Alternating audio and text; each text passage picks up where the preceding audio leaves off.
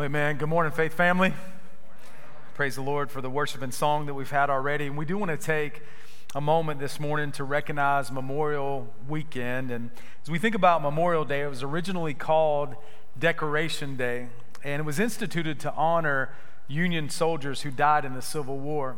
Well, after World War I, the purpose of the day expanded to include all men and women who have died in U.S. military service.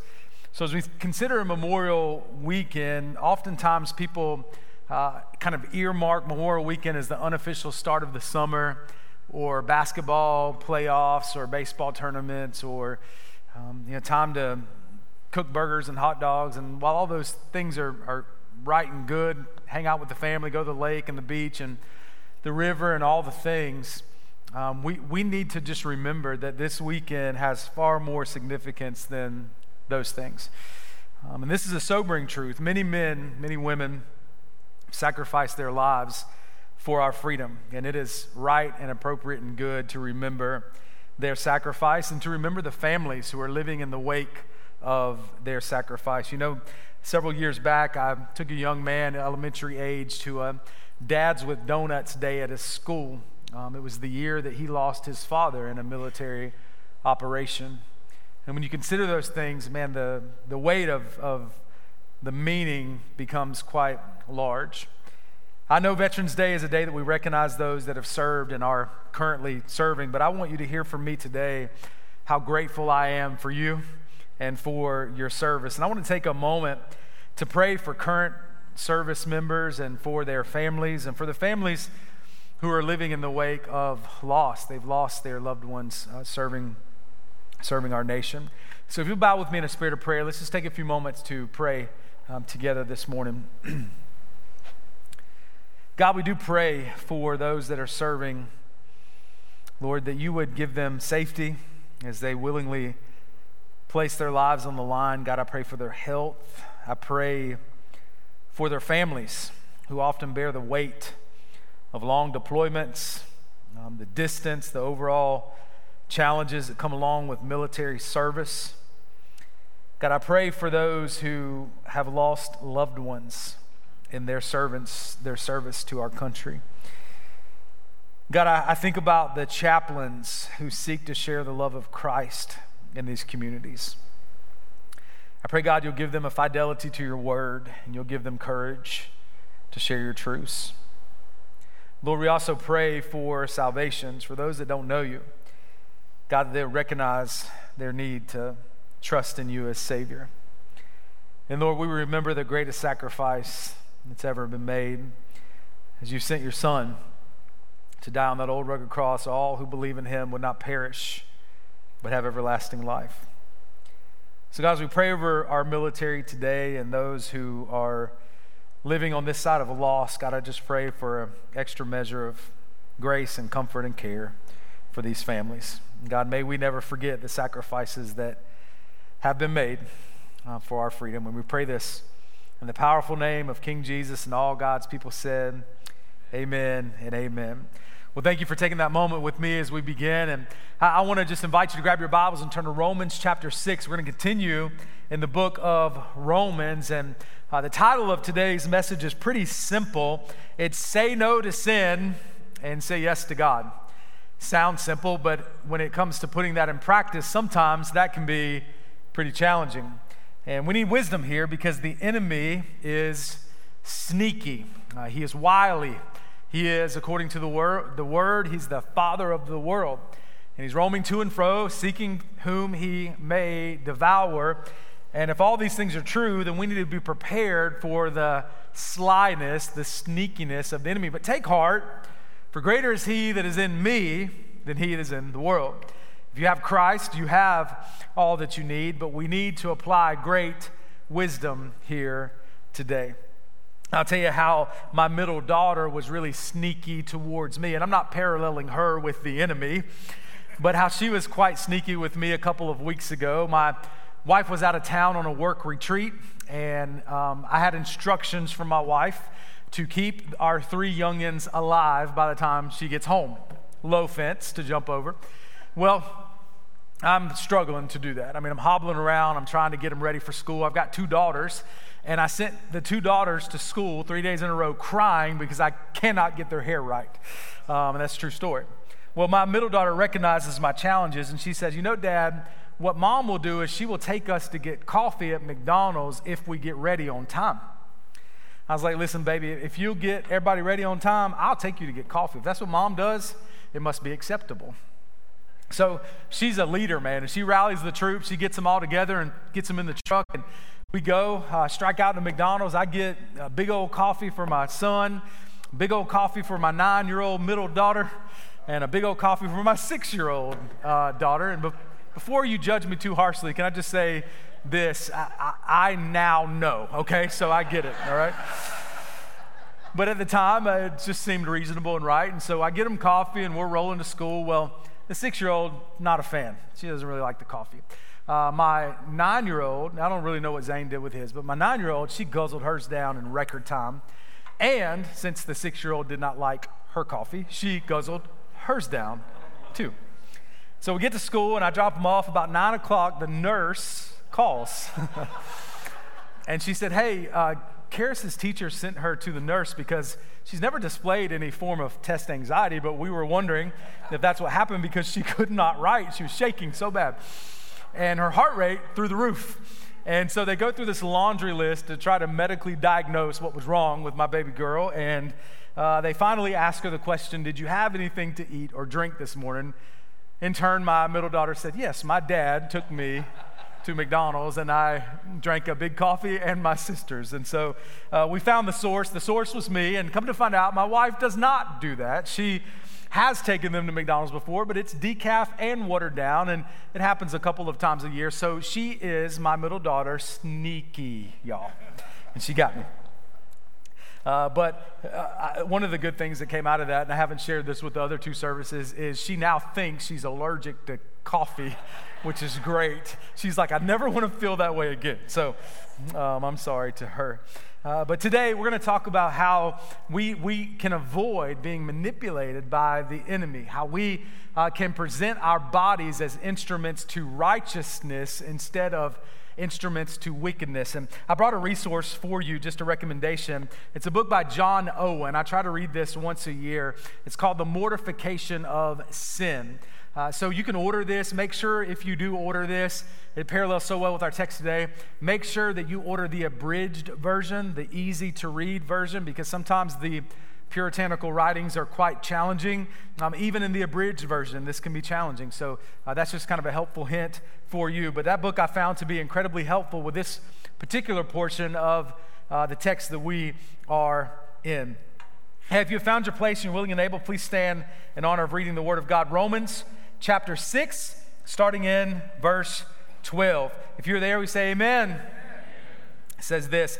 Let not sin, therefore, reign in your mortal body, and make it uh, to make it obey its to make you obey its passions.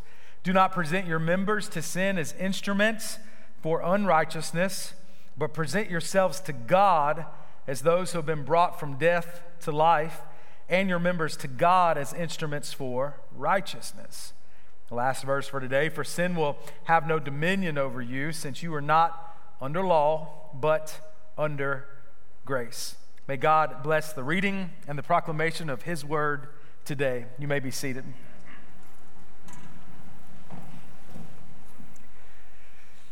All right, diving right in the text, verse 12, we see uh, the word saying, Do not let sin reign in your mortal body. Now, prior to Christ, we were at peace with sin. Now, I'm not saying that if you are a person who is not a follower of Jesus, that you are always picking the vilest offense and you find comfort and rest there. We're not typically as bad as we could be.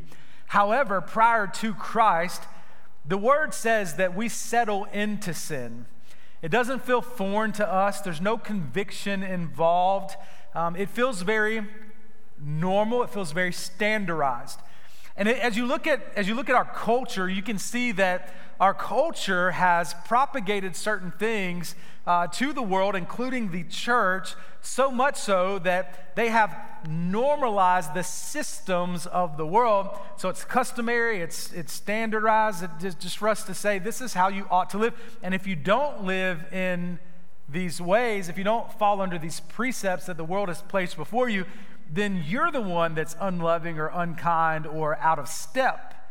So you can feel all of the weight that the world puts in front of us in terms of this desire to be at peace with what God calls sin. Now, the Bible here is saying that if we are a new creation in Christ, we should not we should not be at peace with our sin. This is why John says in 1 John, do not love the world, because if we love the world, the love of God is not seen through us. Now, it's not talking about the people of the world. Uh, God would not say to pray for your enemies and then to not love the world. We are to love the people of the world, but we're not to love the systems and structures and standards that the world has called normal whenever those structures and systems and customs and standards are sinful. We should reject that.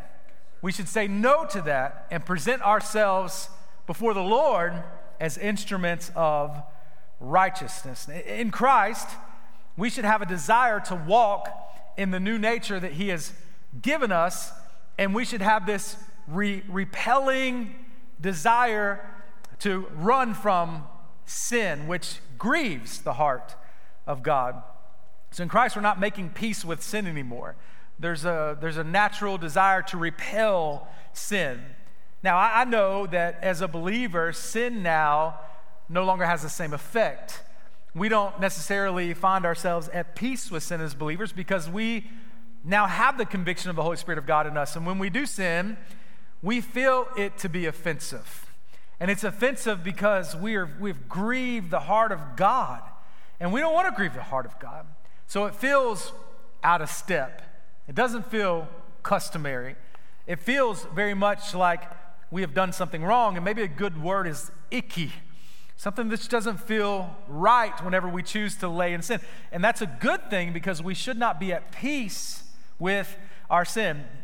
Even though that as believers in Christ, new creation in Christ, even though we struggle with um, sin, we need to know that it is important for us to realize that we have the power of God in us. So just because you become a believer in Jesus, it doesn't mean that all of a sudden you're automatically through with the struggle of sin. We know that we struggle with sin. We know that even though it's offensive and wrong, it's still something that can get in our crawl. It's still something that can lure us and entice us. We, we know that it's still in front of us. So, what Paul is saying here is because that's the case, you need to realize that you're a new creation in Christ, you're under grace, you have the Spirit of God in you, so you have the tools necessary to overcome, but you have to do something about it. You have to put some feet to it. There's some action steps you have to take. You know, I could wholeheartedly desire to lose 10 pounds. I could even purchase a gym membership. I could even buy all the food that I need to eat to get me to my goal. But if I don't put into practice the desire that I have, then nothing's going to happen. I have to assert myself on some level. I have to exercise my will on some level. I have to exercise my will. I've got to get to a place where I'm saying, I need to put feet to this desire that I have to please the Lord, which means I love the language Paul used here. He says, let not. Do not let. So the text is saying this is a fight. Yes, you're saved, you're eternally saved, you're secure in Christ, but we live in what Paul calls our mortal bodies. So we have to mortify sin in our mortal bodies. Sometimes in common language, we think of mortify as embarrassment, but the, the true sense of the word is to put to death we have to be willing to put to death this sin that is in front of us. And this requires a fight. Y'all, when I was playing um, high school football, I was a sophomore playing outside linebacker, and we had this bruiser of a running back, man. He was so good, and he'd put you on your behind. And he did that to me in practice on a regular basis. He put me on my behind. And I remember our defensive coordinator, who was a dog biscuit eating defensive coordinator. What I mean by that is our mascot was the Bulldogs. And before a game, he would have us eat dog biscuits because he thought that would get us fired up, and it did, all right? So, man, this guy was my coach. He was in my ear. He's saying, Do not be timid. Do not let him run over you anymore. Fill the gap. Fill the gap. He's running through the gap. You're letting him go. He's beating you up. You got to fight, and you need to fill that gap. Well, man, he got me so fired up. The next play, he started running through that gap, and I ran full speed, and I put that big boy on his bottom. You hear me? And I stepped on top of him, and I, I acted like I'd done it a thousand times. Now, what I didn't what I didn't tell him and didn't tell my coaches, I never wanted to do that again. I felt like I've got feel like I got some residual damage from that today. You know what I'm saying? Like that was a that was a big deal. But I'll never forget him getting me fired up to do it. And you know, in life, you're gonna have these sinful uh, desires in front of you, and we have to realize that you know what, you know what this requires of me? It requires me to fight. I've got to do some things. I need to make sure that I'm exercising my will, that I'm asserting myself, and not letting the enemy win, man. Because I, I, I want to live out verse 12. I don't want to let sin reign. I'm no longer under the reign of sin, I'm under the reign of grace. I don't want to let it reign in my mortal body. I don't want to awaken a passion because he says here, it, it will make you obey its, its passions when you awaken that passion, man, it's like you think you can have just a little bit of sin and you can keep it compartmentalized. You cannot. I cannot. What it does is it awakens something, and those passions just take, take fire. And, and that's what happens on the inside of us whenever we just give vent, give way to sin. No, we must fight, brother. We must fight, sister. Y'all hear me today? It's important for us to fight. Kevin DeYoung wrote a book once entitled The Hole in Our Holiness, meaning there's a gap for many of us when it comes to pursuing godliness, when it comes to pursuing holiness. We must pursue God. I don't want a hole in my holiness. I, I want, man, I want to feel God help me to recognize where there's gaps.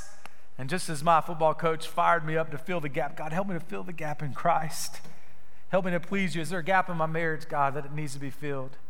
God, is there a gap in the things that I'm looking at, the things that I'm viewing that I need to deal with? God, is there a gap in the things I'm letting into my mind? God, help me to fill that gap. Is there a gap in my language, God? Is there a gap in my, the way I'm, I'm speaking or, or gossiping or whatever the case may be? Is there a gap, God? Help me to fill it to please you.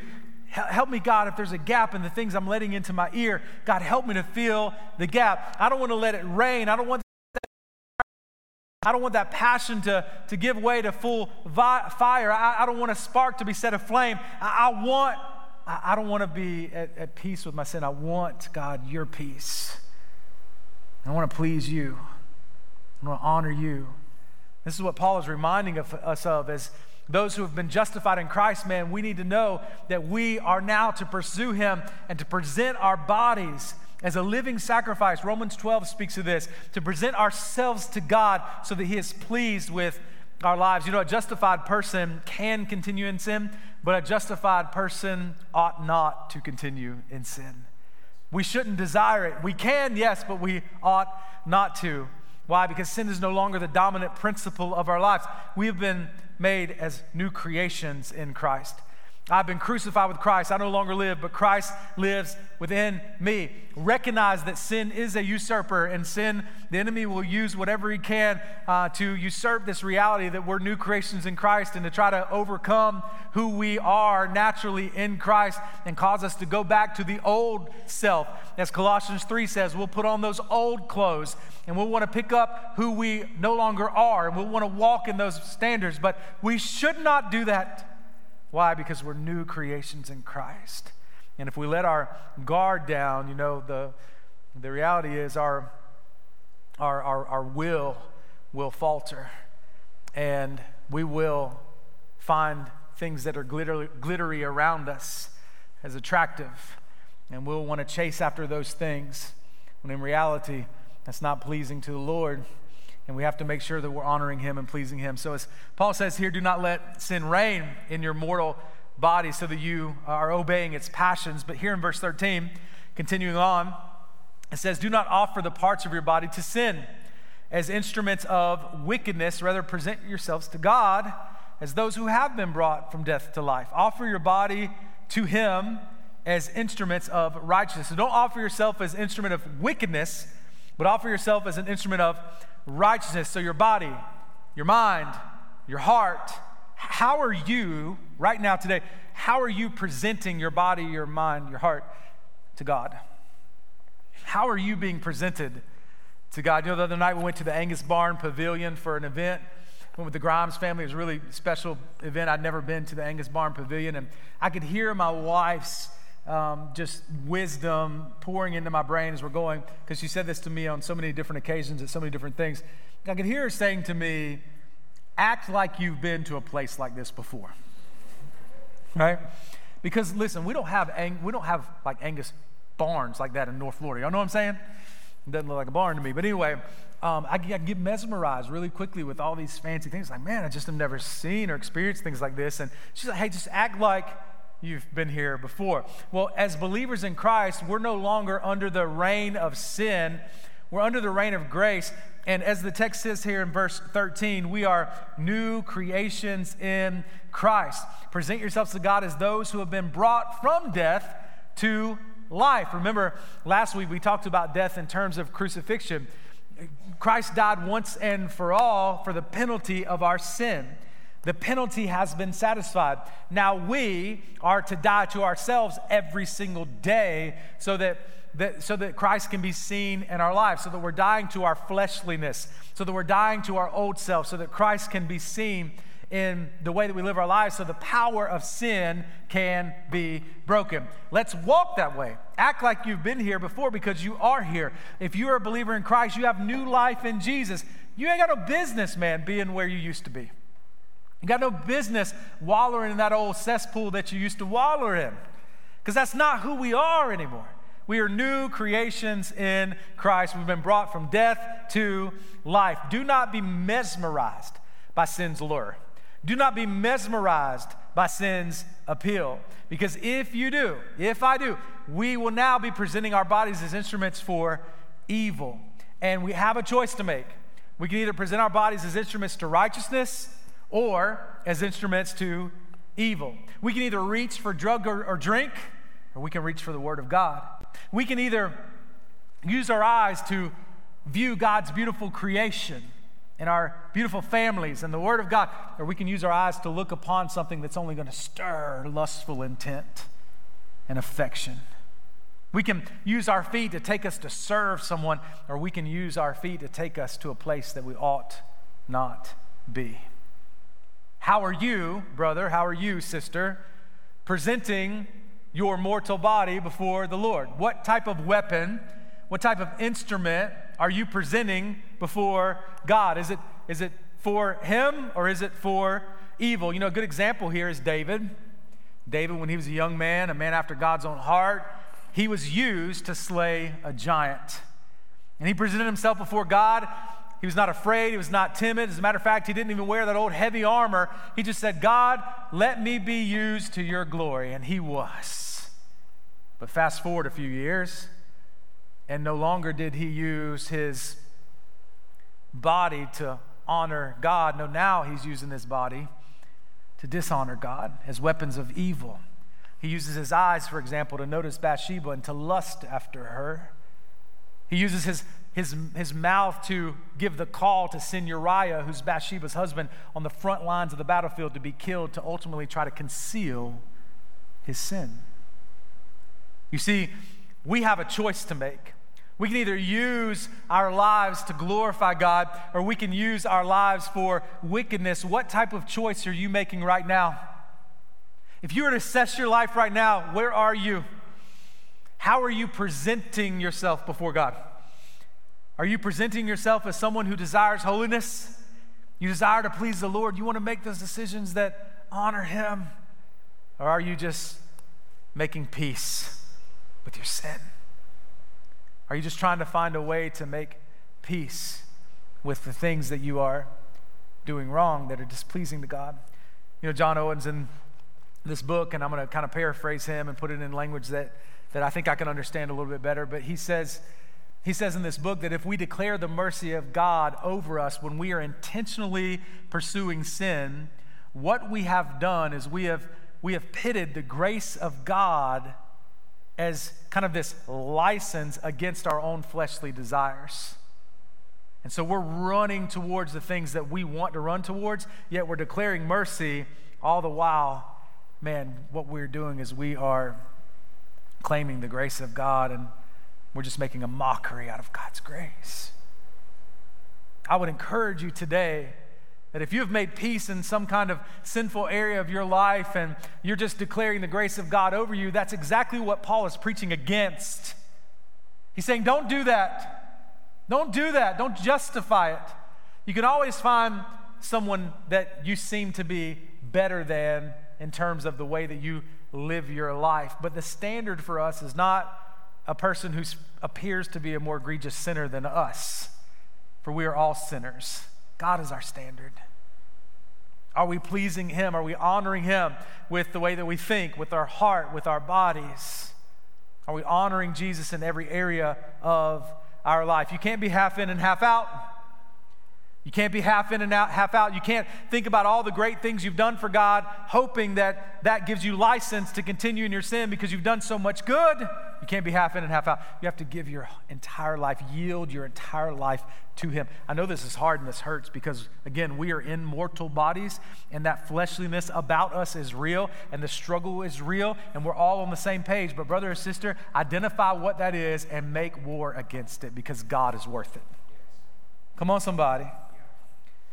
The last verse says, Sin shall not be your master, for you are under grace, not law. We are no longer under the reign of sin as believers. The pressing weight of sin is no longer on top of us as believers.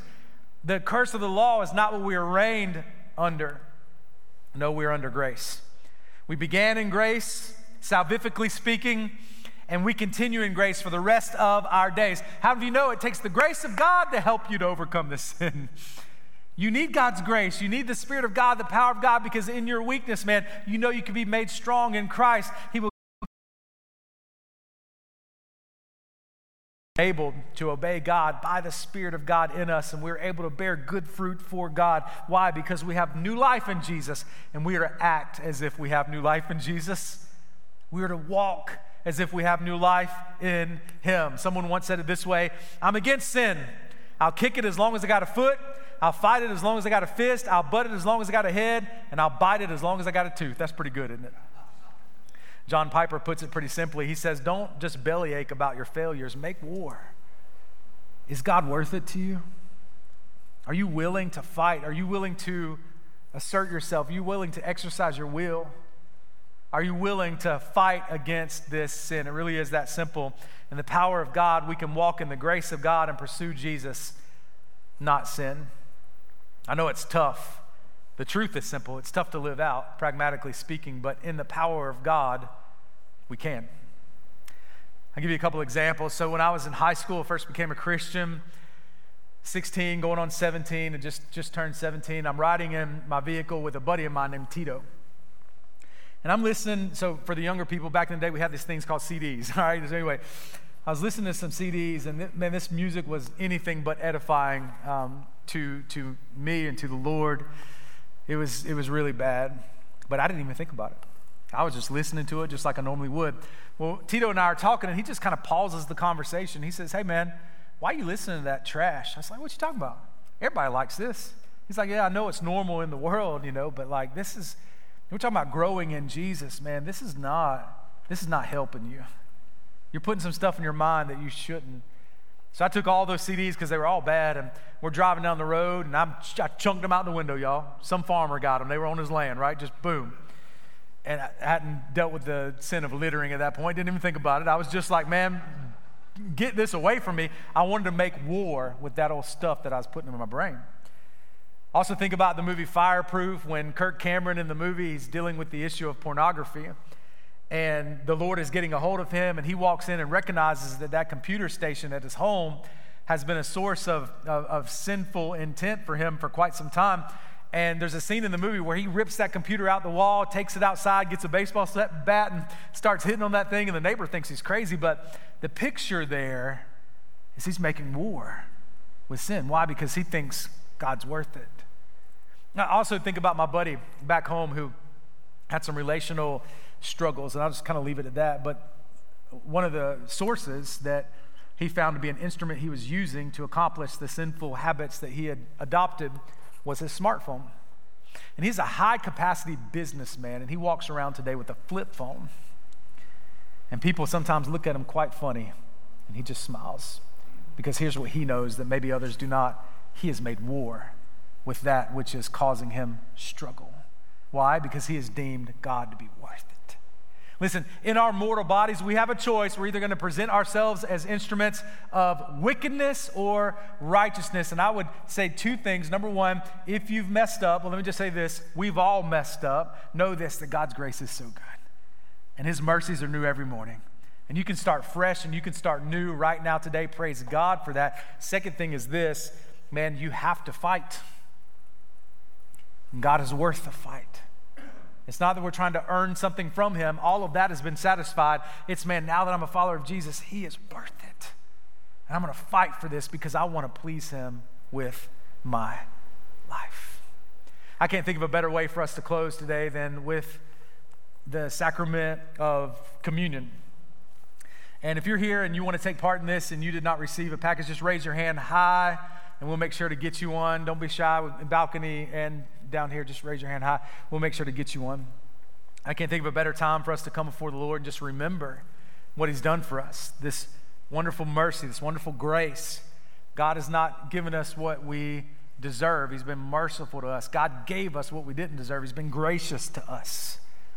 We remember His crucifixion here where the penalty of sin was satisfied, and we renew our desire and our pursuit to die to ourselves every day so that the power of sin may be broken in our life every day. You know, on the night that the Lord Jesus was betrayed, he instituted this sacrament of his body and of his blood. And we call it the Lord's Supper, we call it communion, and it's to be observed in the church. And it's a perpetual remembrance. We do this once a month of the sacrifice of his death. We also celebrate his resurrection, recognizing that that seals the benefits to the believer that the Lord has granted to us, that allows us to be truly engaged in what He has done, realizing that we can never pay Him back, but we owe our lives to Him. We owe our lives to Him. We should give all that we have to Him. And it's a renewed pledge of our communion with Him and with each other as members of the body of Christ. Now, this is not, we don't believe this becomes the real body and blood of Christ, but we do believe that it's an excellent representation of his body that was freely given and his blood that was shed freely so that we could have forgiveness, so that we could have life, so that we could be justified. You've heard us talk about that a lot in Romans, so that we could be justified before God, declared not guilty, the penalty of sin satisfied. He did this for us. And every time we do this, we remember that and we worship and we celebrate. And the Bible does give a couple of caveats here. Number one, if you are here and you're a believer, but you're in some type of habitual, perpetual sin right now, um, there's not anyone in here that's sinless, but maybe there's some of you that you're just in the thick of your sin. The Bible says, hey, don't just take communion thanking God for a sacrifice. Pause on that, set this aside, and spend time with Jesus, repenting, turning from your sin, asking for the Lord to forgive you, start fresh and start new. That's a great, listen, I've had to do that before during um, opportunities to share communion with the body of Christ. And it's difficult. It takes laying down your pride, but it's so worth it. And it's biblical. So do it. It's also, the Bible also says that this is for the believer. So if you're an unbeliever in this room, just eavesdrop as we celebrate what God has done. We remember what God has done. And we display hearts of thanksgiving for what God has done. Just eavesdrop on that because I want you to see how important this is. This matters so deeply as a symbol of what Christ has done. If you want to go ahead and take the top layer off of your package, um, communion package there, we will begin. I'm going to read the text out of 1 Corinthians chapter 11. It says, For I received from the Lord what I also delivered to you, that the Lord Jesus, on the night when he was betrayed, he took bread, and when he had given thanks, and we do thank the Lord for this bread that represents his body that was given. And we thank God for the blood that represents the new covenant. We praise God for those things. And so we thank him for it and we give thanks for that. And after you give him thanks, it says that he broke it and he said, This is my body, which is for you. Do this in remembrance of me.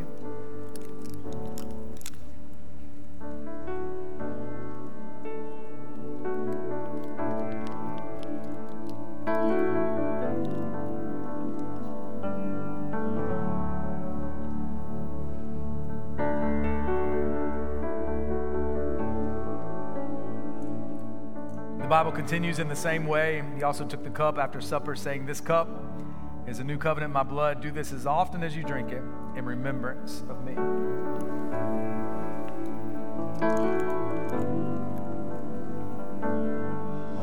For as often as you eat the bread and drink the cup, you proclaim the Lord's death until he comes. You know, I love the song that our worship team has chosen to close us out. We're going to sing Come Thou Fount of Every Blessing, and it speaks of our proneness to wonder, and we can all relate to that. And Lord, we feel it. Prone to leave the God that we love. We've been there.